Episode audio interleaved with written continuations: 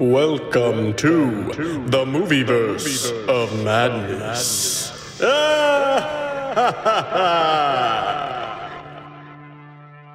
Hey everybody, I'm Josh. I'm Joey. Welcome to the Movieverse of Madness, where everyone is welcome to be mama movie crazy. We take deep dives into movies of all sizes, breaking down some things you've probably seen while giving you some recommendations of some stuff you probably want to check out. Today, Josh and I are going to talk about Godzilla vs. Kong, the latest blockbuster. Well, the biggest blockbuster during COVID times for sure. The latest Stream Buster. A movie that shows that theaters still have hope in a time of the pandemic. Uh, and we are also going to be going through the films of Adam Wingard. He's had a very um, interesting career leading up to a humongo, over $100 million budget uh, monster movie. Yes, he has had a wild career going from very small hometown indie movies to some of which I can't even find because I wanted to watch them prior Dude's a to hustler. recording. Dude's a hustler. Um, yeah, to now making gigantic, uh, legendary pictures monster movies. Um, so yeah, should be a good time. Uh, first, you want to get into the junk pile? Yeah, let's get into the junk pile. The junk pile is a segment in which we recommend a movie that is certified rotten on Rotten Tomatoes, which we think the critics got wrong. All right, so my my uh, recommendation from the junk pile is 13 Ghosts. And uh, 13 Ghosts is from, let me see, 2001. So 13 Ghosts is from 2001. It's a horror movie, a horror thriller. When a rich collector of unique things dies, he leaves house and fortune to his nephew and his family. While they're inside, they find they are not alone. And uh, that, of course, being these 13 ghosts. Um, it's uh, it's not a great movie, but it's just it's just a fun one. Let me to ask you, have you watched this recently, Josh? I watched it. Yeah, I did watch pretty. I watched it last Halloween. I watch it most Halloweens. I have not watched this recently. I need to go I need to go back and take another look. I just remember it having that MTV style crazy fast editing. Oh yeah, it has crazy editing for sure. It ha- it's like that early two thousands, that late nineties, early two thousands, um, crazy editing style. So I remember the production value being really good, and I remember the monsters being really creepy. But I don't remember if this is a good movie that I would describe as fresh. So I need to go back and check it out.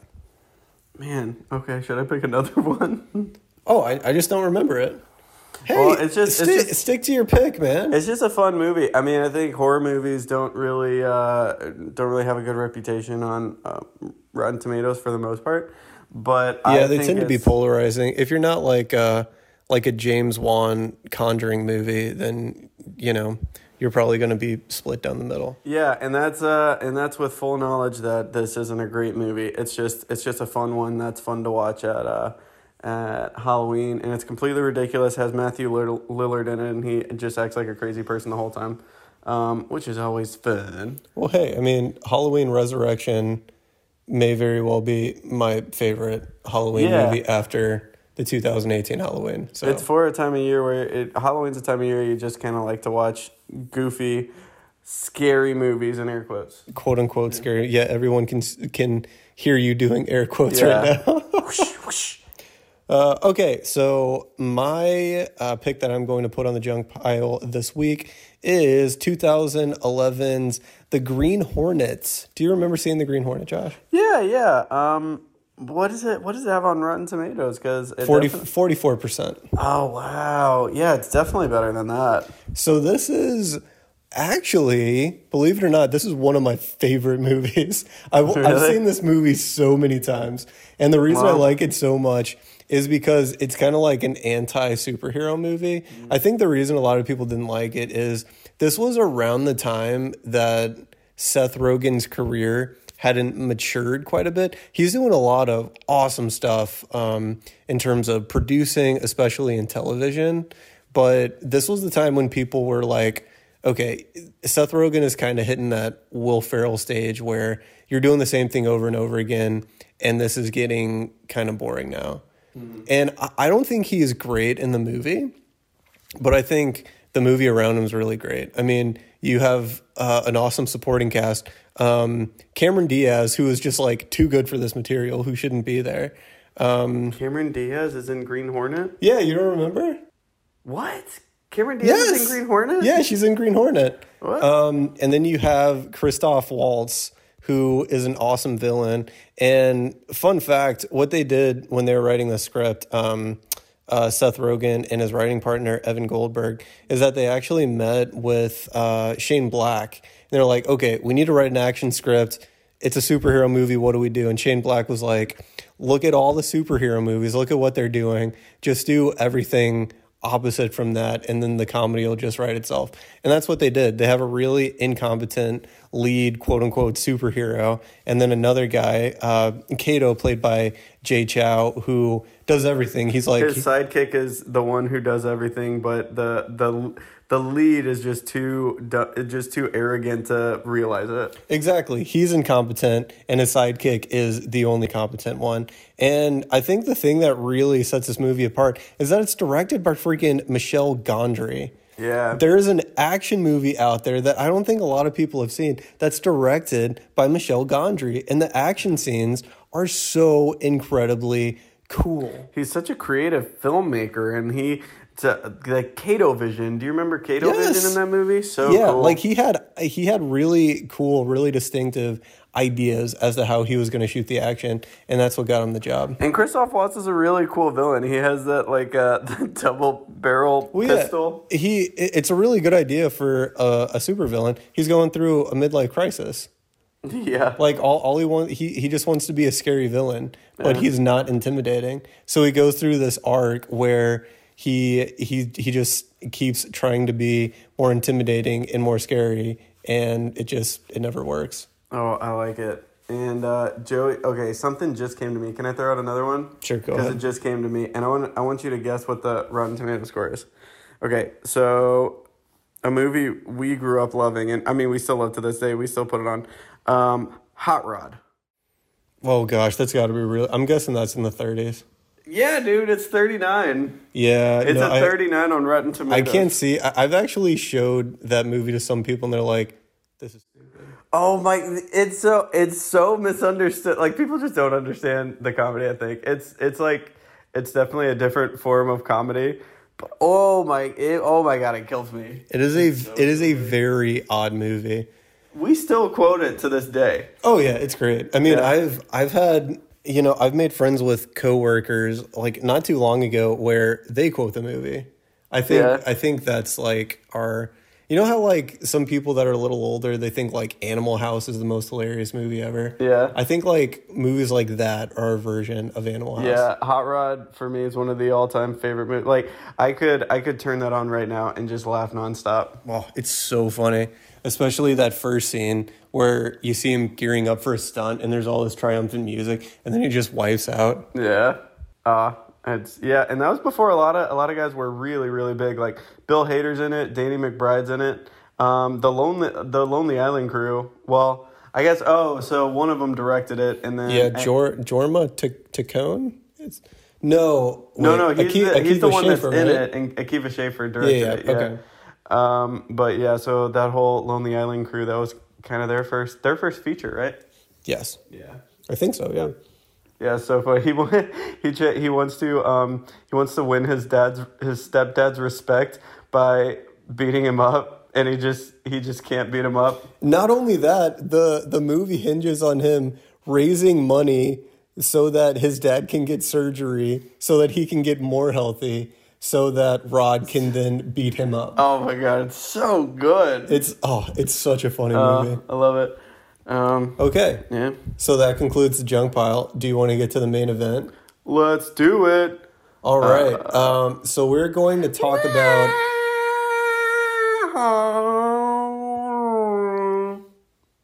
Uh, that's my Kong impression. Nice, nice. Uh, so we're going to talk about Godzilla versus Kong, um, and let's just say we're going to spoil it because I mean there there really is no spoiling this movie, right? And honestly, I- don't think I have that much to say about it. So I mean, it really kind of it, it was great. it had some crazier science fiction that was really confusing and what I wasn't expecting it. But like how the movie played out, and especially how it ended, is exactly how I thought it would. Oh yeah, I mean, so I I predicted. Honestly, everyone predicted. I was like, this movie is going to be Batman versus Superman. Okay, what's going to happen is that Kong and Godzilla are going to have one scuffle, another scuffle. There's going to be a misunderstanding, and then they have to team up to fight a bigger bad guy at the end of it. And that's exactly yeah, what it's happened. just it's gonna be a few brawls, and then they're gonna they're gonna respect each other. You know, I thought it was weird when um, Godz when when Godzilla had had King Kong dead to rights, and then King Kong said, "Martha, save Martha," and then Dude, Godzilla was you like, are you are not the only one to make that joke. I Really? promise you. Okay. I promise you. I, I've heard that so much. Um, why don't you tell us? Why don't you tell us the story, Josh? Oh my god, the story. Um, uh, okay, so King Kong's basically the main character. Yeah. Um, well, it's Godzilla really takes a back seat. I hope Yeah. people watching this were not a Godzilla fan. Yeah, so what happens is it seems like Godzilla is um, attacking attacking different places around the earth. I get okay, so we we No, he, he attacked an Apex base. oh great, he attacked an apex, Apex base, was but, this like super secretive research facility that's doing some shady stuff, and we know this because a podcaster who does not disguise his voice and apparently is recording podcasts like in his in his van. Like he's fairly public about this. He's basically posting conspiracy theories about what's going on at Apex while he is an active employee there.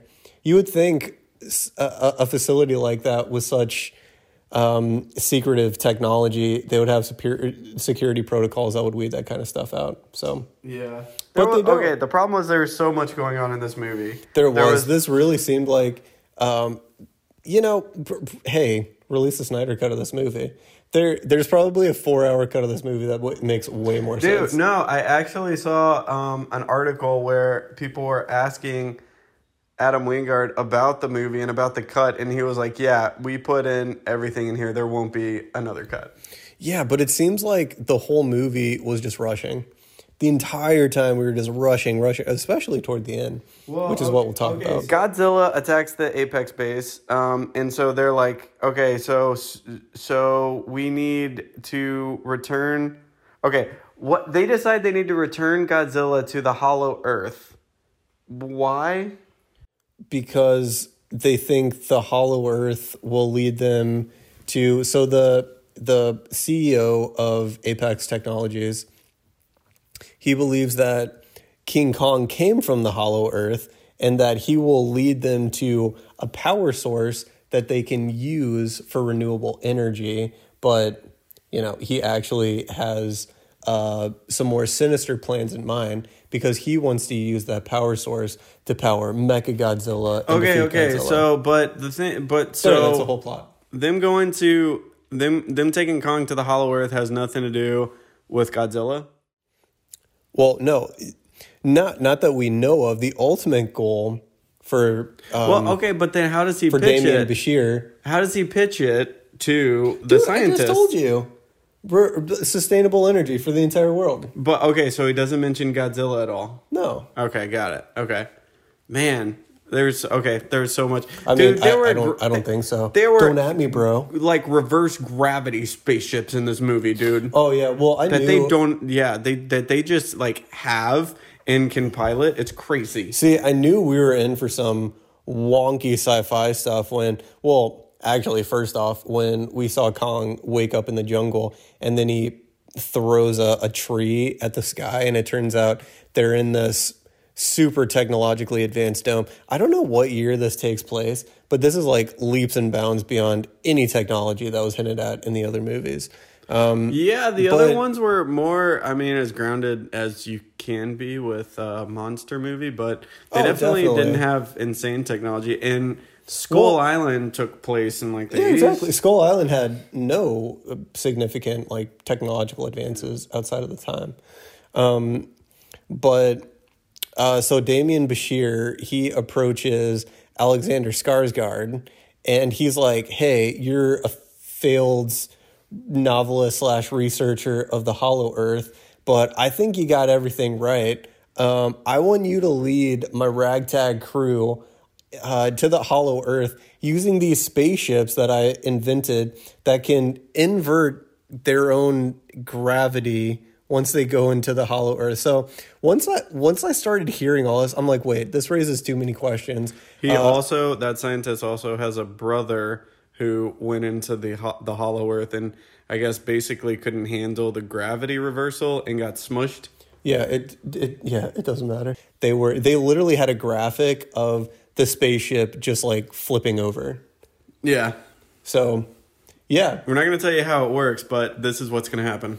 Well, there's a lot of just shorthand to get to the next beat. Yeah, and then okay, so they established that Skull Island was somehow was was like uh hollow earth on that has somehow sprouted up and Exactly. Yeah. like the outer earth But it- but then they just they're like okay but the easiest thing to do would be to go to antarctica Oh no, but like a, a storm came and destroyed uh, Skull Island, and that's why they have King Kong in this facility.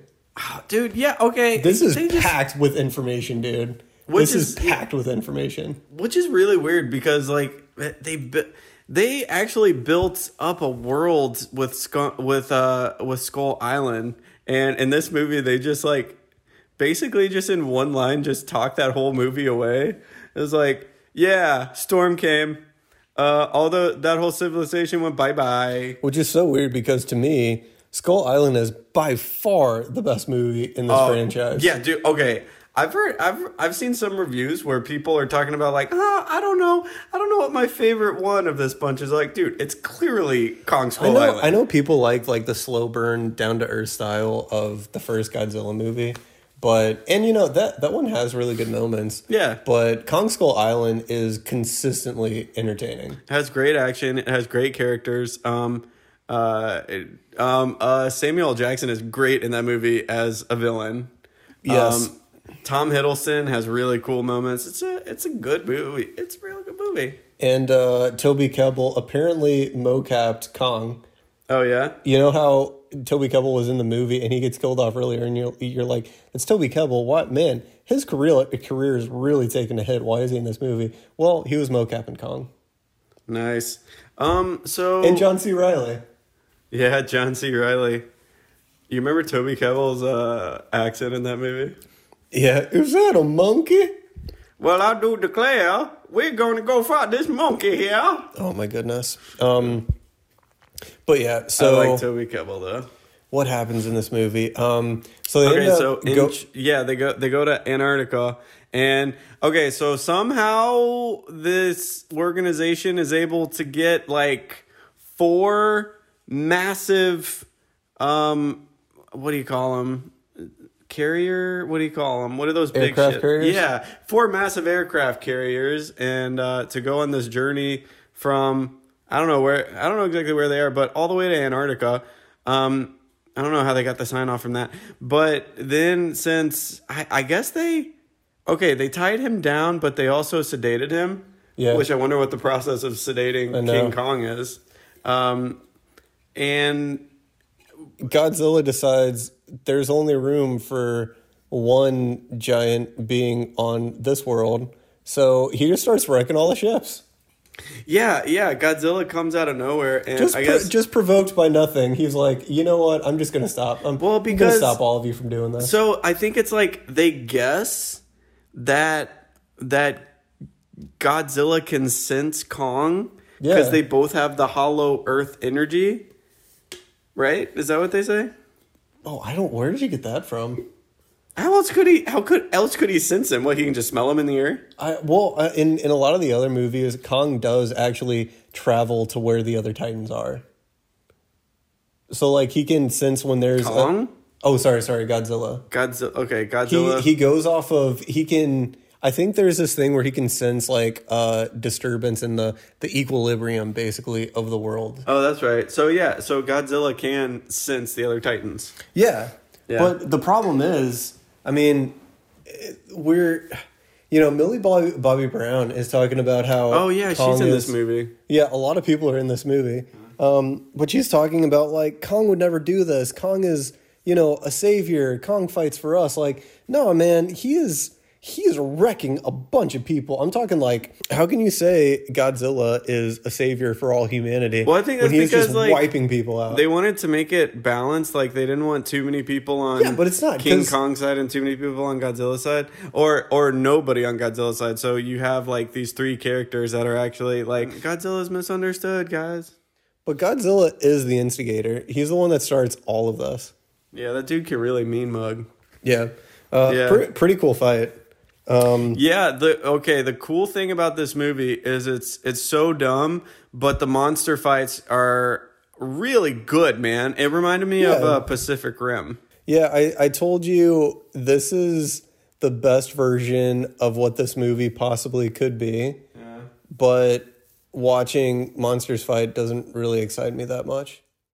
No, not really, because there's, I mean, well, I think we're kind of numb to big giant, big giant CGI things fighting. Like I think the Transformers movies just kind of they wreck that. Um, Even the Transformers movies, like I love the first Transformers movie because there's a lot of really creative uh, action, especially near the end, where uh, everybody's transforming and it looks really cool. Um, I think the problem I have with the monster fights is that they they make them look realistic enough in that if you're if you're watching from the point of view of a human, their their actions are going to be slower, right? Yeah. But that doesn't really make for dynamic fights when everyone's punching really slow. I mean, I actually I thought I thought that it was cool that they actually made them slower as if they were humongous beasts that literally have to move um, thousands of pounds every time they throw a punch. Yeah, I kinda like that. And I, I thought that the fight near the end between Godzilla and Kong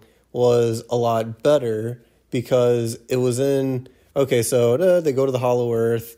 Um, Kong. Well, okay, so well, basically they get out of that that fight by, um, like Godzilla pretty mu- pretty much much wrecks everything, but then and King Kong's down for the count, and then they decide to shut off the engines to make Godzilla feel like he he won, Well, and no, so Godzilla they, just goes they away. threw like some charges in the ocean or something. I, I actually was very confused as to what they did to deter Godzilla well, no, because remember because he was drowning Kong. Well, okay, the way they the way they deterred him, yeah, okay, they set off some charges, and then, but they definitely said turn off all the engines to make it seem like we're just dead in the water, Yeah. and he won, Yeah, and so Godzilla just goes away. yeah. Yeah. But I have questions about those charges. Well, also we forgot that um, on this little on this little transit, we uh, we found out that Kong has a best friend, and it's a teeny tiny little girl, and she taught him sign language. Um, yeah, I had a lot of questions about that because you see proportionally how much bigger Kong is compared under- to this little girl. And also, he's under twenty four hour surveillance. Dude, he puts his finger up to her, and she is basically like smaller than his nail on his finger. Dude, the robot chicken version of that scene would have been him putting his finger up to her and then just splat.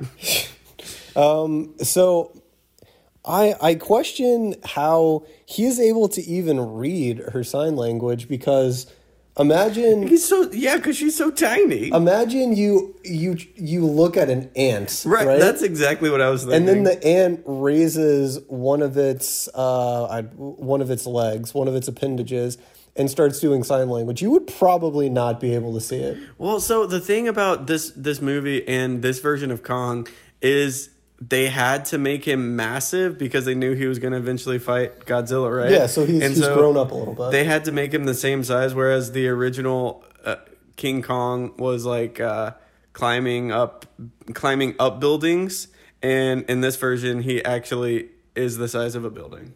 yeah which he does climb up buildings a little bit but it doesn't take a long time because he's huge Yeah, but um, okay, so they go to the Hollow Earth. Um, uh, God, Godzilla or King Kong immediately knows his way around it, like he's he's been there before. Um, He's like my dog at a dog park. He gets really excited. Yeah, he sees this temple that looks like it's a temple for him, or maybe it's his lineage. Like, is it him or is it his It's for Lineage. Mm. it's for his lineage. Like that's been there before. cool? But then he gets like a freaking dope axe that was pretty cool. What? Yeah, which has one of the um, tail uh, spikes or whatever from Godzilla. It's pretty sick.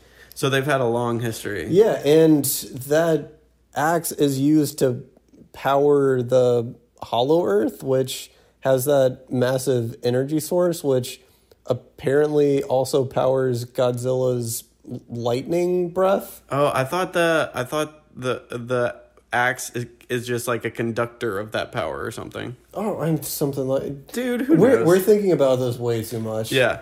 Because all this is shorthand, right? I think they're I think they're uh they're kind of hoping that you just don't ask too many questions. yeah, Josh, I don't know if you saw this coming, but there's a double cross Remember when they fight each other?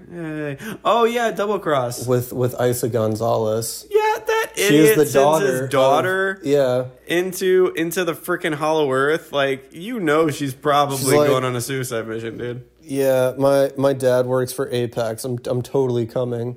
But yeah, they they bust out these drones which like I don't think these these little like um crawling uh, like mechanical dog creatures like this tech wouldn't exist a century from now, okay? They go out, they drill into the hollow earth, they extract a little cylinder of this energy and they just like they process i i guess the the compound structure There's a lot of, the- made up stuff, too. yeah and then somehow that is fed directly over to um, like millions of miles up to the surface um, at the apex site where they're trying to power a mecha godzilla I, I have no idea how sending this signal gives them this immense uh, power. Like I, I'm even having a hard time explaining it. It's all shorthand. Yeah, I don't. I mean, I just started dozing off as you were explaining it. Yeah, exactly. So then King Kong crushes Isaac Gonzalez's ship, which was which was actually kind of funny. Um, There, oh, there are so many times in this movie where there's some kind of monster that's about to t- attack somebody, and then out of nowhere they get swiped up by King Kong or Godzilla, to Yeah. the point where you just know it's going to happen every time a moment like that pops up. yeah. So um, Kong laser breaths uh, down No, he millions of miles doesn't. into the no, center of he the Earth. doesn't Yes, he because does. Kong doesn't have laser breath, Joey. Okay. Godzilla laser breaths millions of miles into the center of the earth so that basically to cry out to Kong, like, come fight me. No, you know what it looked like to me? It looked like King Kong was a little hungover. Oh, yeah, you think he, he was partying the night before? He was just he just had to boot and rally. Well, he, he was He hunched Kong. over. dude. He hunched he hunched over and just right into the ground. They go so hard in in, in Hong Kong. Mm-hmm. Um, so yeah, Kong crawls out of, of the Hollow Earth. It's it is wild how fast this happens. Yeah, because considering how fast it took them to get into the Hollow Earth. Oh, yeah, but then they have a fight in Hong Kong, which is like a made up Hong Kong with neon just everywhere. What? do you- How do you know it's made up? You've been to Hong Kong, Joe? I have not been to Hong Kong now. you don't know if it's made up. I think they filmed should all retract that in. Hong Kong. All I, destroyed all I know is um, Adam Wingard, knowing his filmmaking, I feel like he he likes him some neon. Yeah, he likes neon and he likes uh, synth. Yeah, and um, I think all of all of his creativity as a filmmaker really paid off in this sequence Yeah. Because this was actually really cool because you have Kong um, jumping from building to building almost like a jungle gym, which Yeah. was really cool. Um, and I thought the fight between him and Kong was really cool, especially or him and Godzilla was really cool. Yeah. especially because he got to use this axe. Yeah, yeah, the axe part was really cool. But lo and behold, Godzilla gets the best of him again. And then Godzilla kind of he kind of has the chance to just end Kong, but he doesn't do it.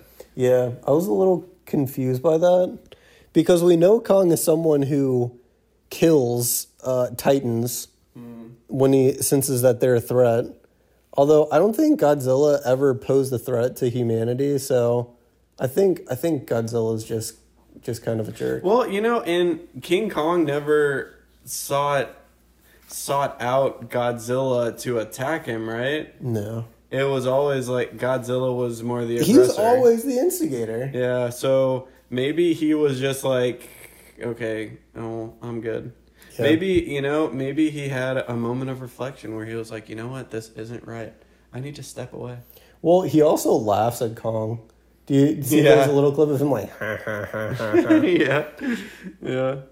King Kong uh, gets up and he pops his shoulder back into the socket. Well, not okay. So he so Kong is about to die, Yeah, and he gets brought back to life using the power of the, The Earth's gravity core. ship? Yeah. Yeah. Alexander Skarsgård, who does not know how to pilot the ship, by the way, he has no training. but he how- does pilot it. Yes, he does. Yeah, He- but you're saying he shouldn't know how. It's like it. it's similar to um I, it made me think about Armageddon when like all of these uh, oil drillers were going So to become astronauts in two Yeah. weeks. yeah. It's like, hey, you're gonna go on our uh, a voyage to the center of the Earth without any training whatsoever. You down? Like, yeah, I'm down. So you're a failed scientist, and everybody thinks you're a total hack author. You're gonna get this new uh, hyper tech spaceship, and you're gonna pilot it all the way down to the center of the Earth on the most important mission mankind's ever seen. You ready? And he says, yeah, my book isn't selling very well. Might as well, man. Yeah, so he brings Kong back to life using the I forget how they described it, like like a power source that could light up Las pulse. Vegas. Dude, okay, we shouldn't even talk about the whole Mecha Godzilla thing So because there there's this trend, and I it's a trend I see a lot in Warner Brothers movies, frankly, um, where you have a showdown between the protagonist and the antagonist. It's all done. You think the movie's over, and then like, nope, we have to introduce a completely new villain. That this is like that Doomsday thing, a hundred percent. yeah, I was dude. just about to say Doomsday. Doomsday. Um, Wonder Woman does it when they pull out like a CGI villain right at the very end. Like it was me the entire time. Uh, it was like David Thewlis, I think. Um, he was like he was in the rest of the movie, but there's this big twist. Like, oh, I'm actually a CGI bad guy. yeah. Like a, a lot of movies do this, and it's just it's it's really bad because you there there are no stakes because you know nothing about the um, the antagonist. Well, in this case, the antagonist is a giant metal Godzilla. So I mean, you're you're not going to feel any way about it. You know, you don't really know what the danger is to society, and honestly, I don't think that it's a bad plan to create a mechanical Godzilla to defeat Godzilla because he's destroying millions of lives every time he senses a threat, right? Yeah, it's a good idea, but the problem is that they decided to use the power from a Titan's head, a skull, Oh. Oh, actually. Yeah, bring it down, man. What? Break it down? I don't know. I don't know how to break this down. And then they were trying to control it with this this guy who was hooked up to to control it, almost like how they do in Pacific Rim. Yeah. Right? But then it malfunctions It's like Mecha Godzilla, the VR experience. it malfunctions and then the artificial intelligence takes over and the mecha godzilla is able to operate on its own Well, I, I didn't know if it was the artificial intelligence. I thought it was like King Ghidorah just like taking over the robot. oh is that what was happening what is this movie I, I know, dude. This is they they do not explain any of this. I mean, so the dude but i mean honestly like if they explained every crazy thing in this movie it would well, they, be way too dude, long. they they make it too complicated. Yeah. they make it so complicated that they can't even explain it. It, it all makes has to be it kind of boggles your mind why it has to be so complicated when it's basically just like godzilla and king kong have to fight I thought it was a really cool idea to have Mecha Godzilla in this, but why don't you just introduce that as a threat early on in the movie so that we can, you know, like I'm really tired of having movies where um, two characters have to they they fight each other multiple times and then they're like, you know what, we have to come together for a new existential threat that's that just randomly appears at the end of the movie.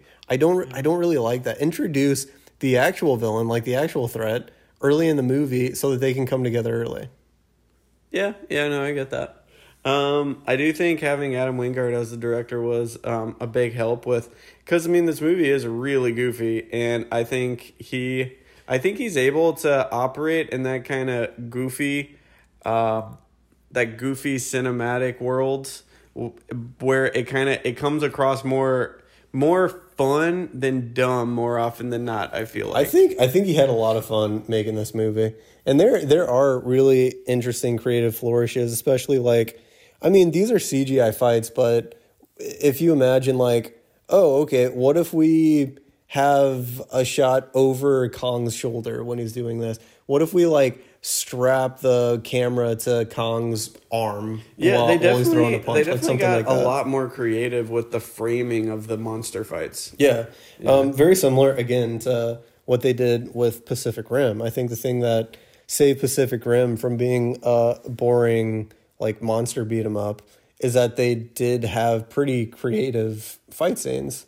They had a, a pretty pretty good shot selection, and for the most part, you could tell what was going on. Yeah, and I think it's really interesting tracking this whole King Kong Godzilla was it like Titan universe or whatever. Um, how they've had a lot of these indie directors that they've uh, they've got on board for these. So it's the first movie was um, Gareth Edwards. Edwards. Yeah, Gareth Edwards, who was a uh, indie sci-fi director. Yeah, he directed Um, Monsters. Very good movie. Yeah, and then they had uh, Kong Skull Island, where they had an indie, an indie comedy director. That was and- Jordan Vogt-Roberts. Yep, and then the in Con- uh, Godzilla King of Monsters, they had an indie horror director, Michael Dougherty.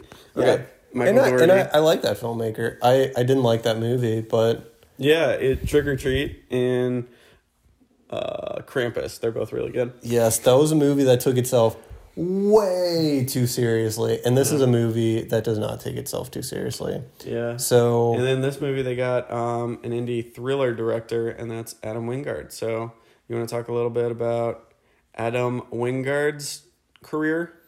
sure. Do you, do you want to give final thoughts on Godzilla versus Kong?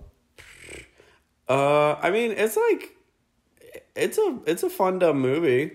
I mean, I think you, I don't know if anybody like won't have fun watching it. I think it's as as fun as it could possibly be. Yeah, I think it's about as good as you could possibly do with a Godzilla versus Kong movie. Um, I in, enjoyed it. Um, I have no interest in watching it again. Some of it was just way too dumb, and I I wish they actually did. I, I did I get watch the, it again. I did get the feeling in the last half that they were just kind of writing it on the fly, um, and I, I I wish I wish more of it made sense. That's all.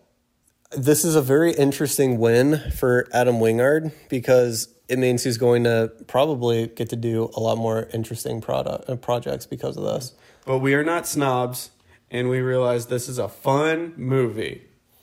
Well, no, I mean we're dude. I, I, I hey, I really like Green Hornet, and a lot of people don't like that. I talked about that earlier. So no, it's I, I'll just admit it's it's not my thing. I also didn't go in it with any expectations. Like I didn't expect it to be great either. No. So I think it, you know, it met my. It it, it really is bearing the weight of like the only blockbuster that you can see right now. Yeah, and I We- think when we you put had- it in the context of that, it's uh kind of Yeah, it's kind of we basically had an entire year of no blockbusters.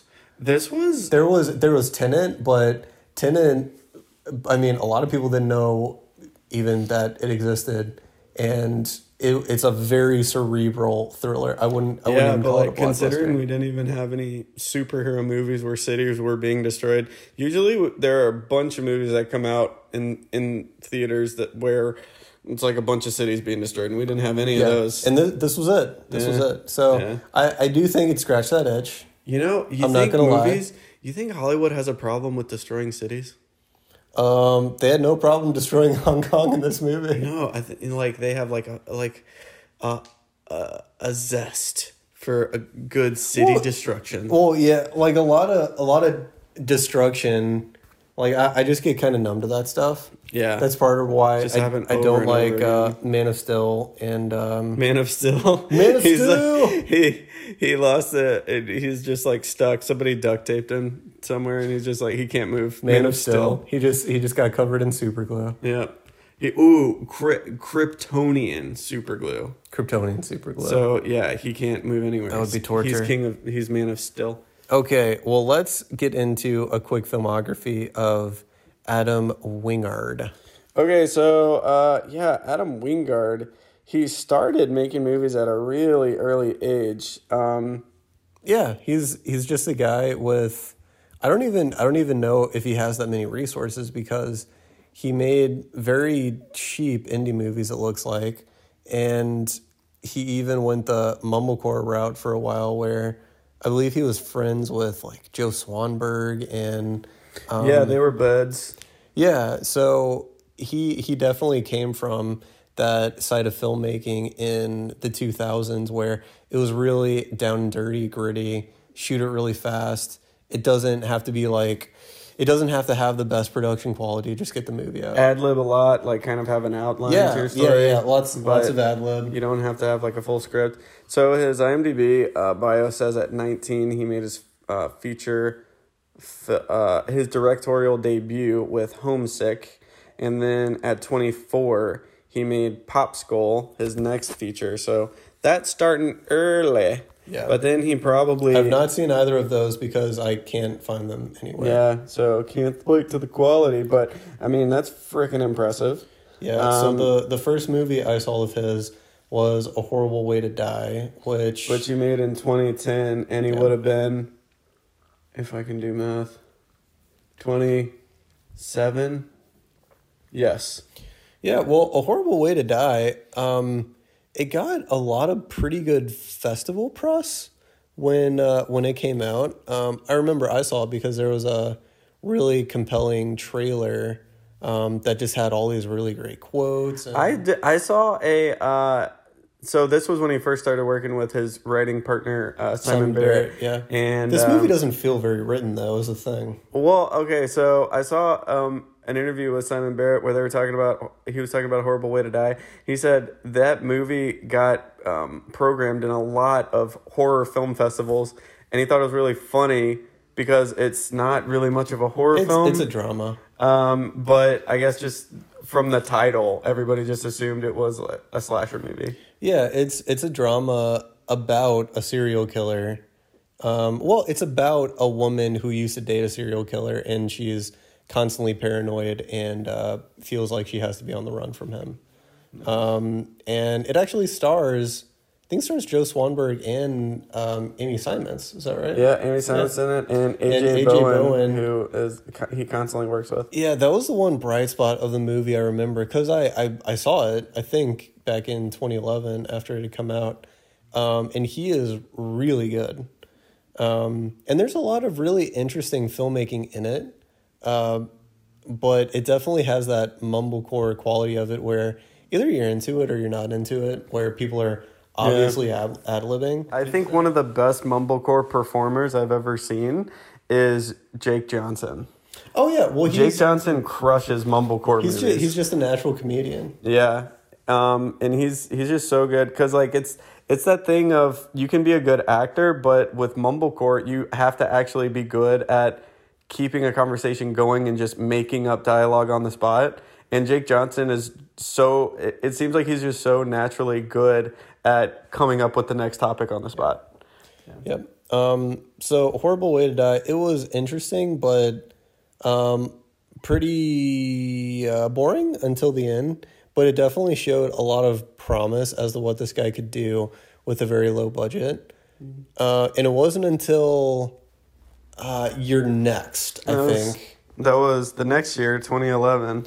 Yeah, that people really started to take notice. Yeah, and I don't think this of them was as a writing team. Um, Yeah. Simon Barrett and Adam Wingard. And I don't think this was a huge movie, right? But it definitely people definitely took notice, at Oh, least in like well, the indie horror. Yeah, this one had a really interesting um, uh, uh, kind of path into theaters because I think it was made for less than a million dollars. I think I'm I'm not sure, but it was pretty low budget. Um, it screened at some film festivals, and people just went nuts over it.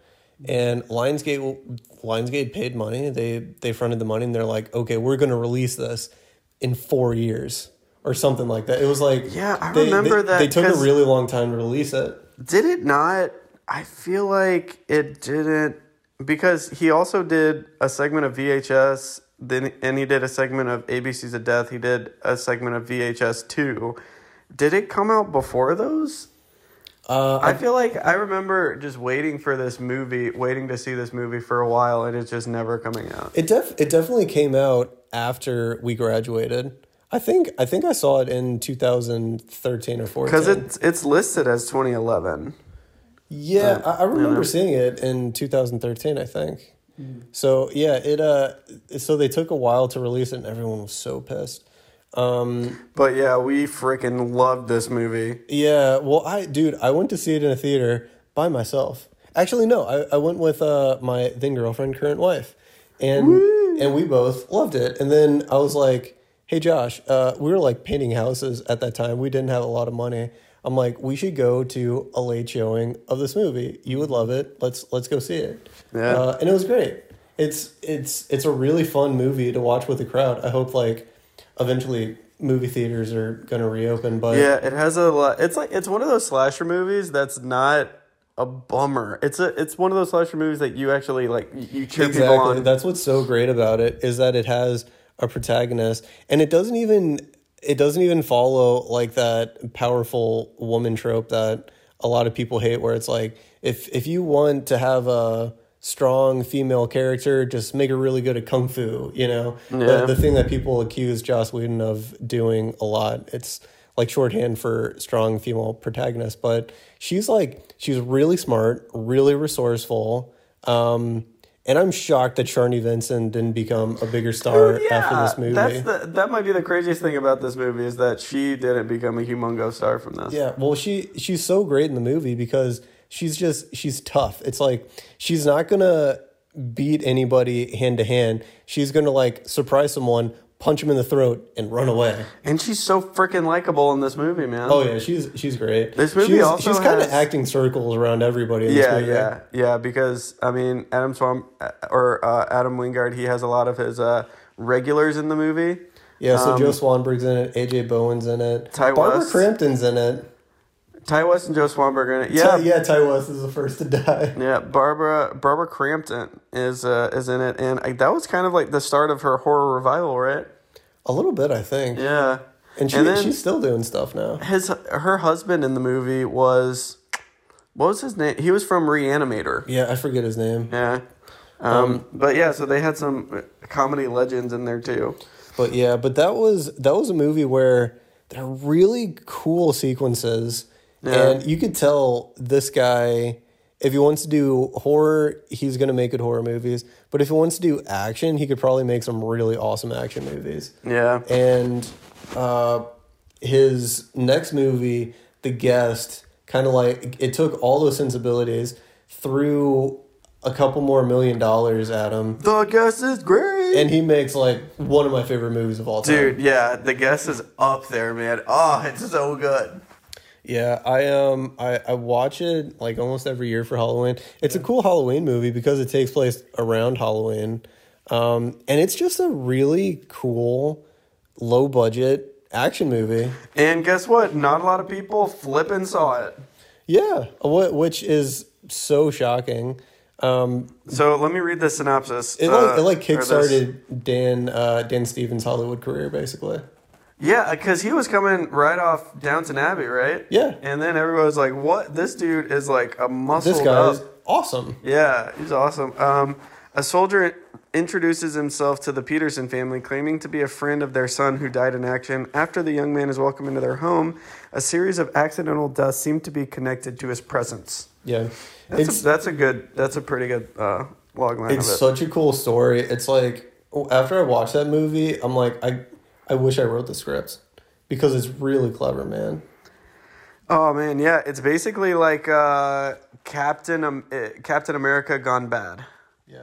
It's like it has, and it has a lot of shades of other movies in there. There's a little bit of Terminator in there. Um, there's like a lot of some Michael Myers stuff in there. Yeah. the style's really cool. It takes place during Halloween. They even said because this is again a collaboration between Adam Wingard and uh, and Simon Barrett. They said that it, they wanted it to be Halloween meets Terminator, and yeah, they nailed the that. the look and the soundtrack they were both inspired a lot by Drive. Nice, yeah. And yeah, you and all of those uh, all of those influences are on the screen. It has this really cool action scene um, right near the the middle uh, of the movie um, where this house just gets destroyed. And it's again, it's a low budget movie, so they're just pumping bullets into this one section of the house. Um, it turns out that they actually got that house because the couple that owned the house said that they were remodeling uh, a certain section of the house and like they could just riddle it with bullets if they wanted to. nice. So yeah, so they they uh, spent a lot of money to um, just bring out all of this ammunition so that they could have these extras just unload clips. Yeah, into, and Adam Wingard. Adam Wingard said he had no idea that guns run out of bullets really quick. So Machine fast. guns, like you know, man, they just like it's like a few seconds and you're done. I didn't know that's how guns work. Oh yeah, yeah. I mean, like uh, they had like M16s and stuff. Those things only have like thirty some odd bullets, and like And they're done in a few seconds. exactly, yeah. Yeah, and the uh, dude, the climax takes place at a high school um, Halloween uh, like maze, like a Halloween maze that they set up. I mean, nobody else is in the Halloween. It is in the high school at the time, but it's just such a cool set piece. So freaking cool Yeah, and Dan Stevens, I can't say enough about him in this movie because he is so cool. He was like, Just so you, cool. You wish this guy was your friend, and even when he turns bad, yeah, you're like, this guy is the bad guy. This guy is still really cool. Yeah. He's the coolest brainwashed cyborg I have ever seen. Um, so then we have uh, kind of, we have a, a weird curveball, and that's Blair Witch. And I remember this. before Death Note. Yeah, that's what. That's how it's listed. Well, I remember seeing a, uh, a preview that was that said the woods at the end of it. Yeah, like not they were only keeping it that, under wraps. they had promotional material for the woods. yeah, but it was like a secret Blair Witch. Yeah, and I, I have no idea why they decided to do that. Yeah, and they were and it had quotes on it like the scariest movie ever. Yes, there like were extreme. Okay, people saw this at a festival back when it was called The Woods, and well, it was the same movie. They must have known it was a Blair Witch movie, um, but they.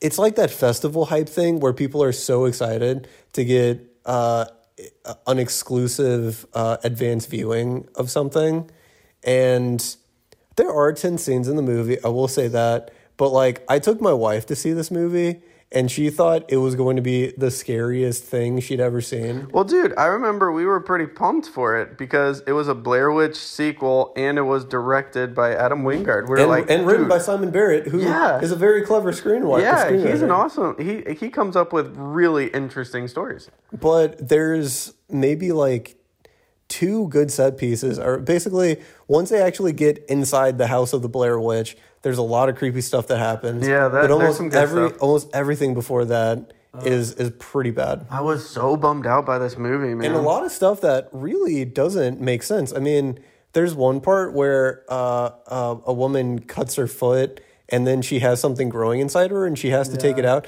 but it's not explained. Yeah, that's that might as well be in a different movie. it, it came at a time where there was a bit of found footage fatigue, which I think we're still kind of in. I think people are kind of, or maybe Not for me, dude. I freaking love found footage. yeah, you actually really like found footage. Um, but I think I think maybe just the majority of people were done were kind of over found footage at least at the time. I, I saw Simon Simon Barrett showed up on Red Letter Media and they were talking about the guest, and um, then they started talking about Blair Witch and he was just like, yeah, that didn't turn out how the way we wanted, and it seemed like he was just. I think it seemed like he thought the movie would be received better. Like it's not like it wasn't the movie they intended. It just, it, I guess, it just, it just didn't match up with what people wanted. I feel like there there were good ideas in there that just weren't explained. Yeah. I think maybe they thought this would kickstart a new franchise, and maybe they saved their best stuff for later. But this killed the franchise, dude. Which is a real bummer because there's a lot of really interesting mythology with the Blair Witch. the mystery behind it. I, you remember there was a lot. It was a lot of the marketing around it was like this is a real thing. That's why everyone was so scared because it Yeah, was it was I the mean, first viral campaign. And If you go back, when's the, the last time you internet was movie, relatively dude? new. I, I remember watching it. I think it was like seventeen or something. Um, so I guess old enough to know what a good movie. I, I don't know, um, but I remember thinking it was pretty effective. I just like found footage, dude. I just like it. Yeah. It- just it like just like some- monsters punching each other isn't really my thing. For some reason, found footage movies just tickle my fancy. You get spooked so bad. Um, what was what was next after Blair Witch? With- Then Death Note. Okay. The the thing Death Note was not received well. So he had two um I mean Death Note was on Netflix, but one was a commercial and a critical failure and that was Blair Witch. And then Death Note was a critical failure. Okay, yeah, because it came out on Netflix, so it wasn't Um, Yeah. an opportunity to bomb. But he he still gets he he's still getting big movies, which I want to talk about. But I remember really liking Death Note. I didn't really like it too much, but I remember thinking like, ah, it's okay. Yeah. I didn't I didn't mind it. It had a lot of people in it that I really liked.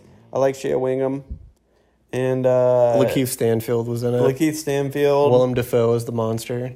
yeah, I, I actually really like the monster um, and the design of that. I but think, um yeah it was it was a very unique movie because you could definitely see the manga influences they didn't try to americanize it too much and i i don't know too much about the source material so and i, I think that's a pretty poor place to come from um critically when you say like it doesn't follow the source material therefore i don't like it just like just judge the movie you know Yeah. and the movie i thought was a lot of fun i would watch it again Yeah, it's a fun movie. I I've gone back to it, and I think it's I think it's fun just to turn on and turn your brain off and have a good time. Yeah. Yeah.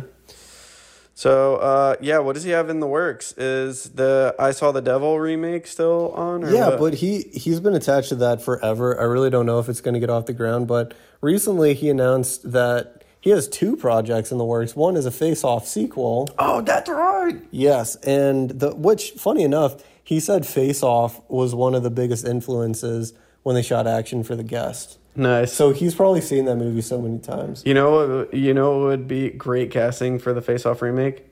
Nicolas Cage and John Travolta. Nope. Nick Nicolas Cage versus Nicolas Cage. Oh, that would be great. How great would that be? Um, so that and a Thundercats movie.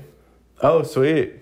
Man, he's doing big things. Exactly. And Like- he started out just making micro budget features at 19. Yeah, I crazy. Hollywood works in mysterious ways, dude. Because if you have success with a, a small indie movie, they could just hand you a blockbuster. Well, so they can. Well, the you know the theory is that they just try to control you and boss you around. They try to get someone who who they can control. Yeah, Yeah. Well, if it's a hit, I mean that that just means money in your pockets, and you can make something else. But yeah, good for him. Uh, it's pretty awesome that he got to where he did. And uh, again, uh, Godzilla is it Godzilla versus King Kong or King Kong versus Godzilla? There is no king. It's Godzilla versus Kong. Godzilla versus Kong. Yeah, fun movie. You, you probably have a good time. Adam Wingard, uh, very fun director, and I'm excited to see his genuinely excited to see his next movie, whether that be a Face Off sequel or a Thundercats movie, because I think he is one of the more unique directors working right now. What's his favorite spell from Harry Potter? What? Wingardium Leviosa. That's not even how, whatever. That's not how you say it. Okay, that's a that's a perfect time to wrap this up. Okay. All right. Great. All right. Well, uh, thanks for tuning in. We'll be back. Uh, we're exiting the uh, movie versus madness, and uh, we'll be back uh, sometime. In- You are now exiting the movieverse of madness. We'll see you soon.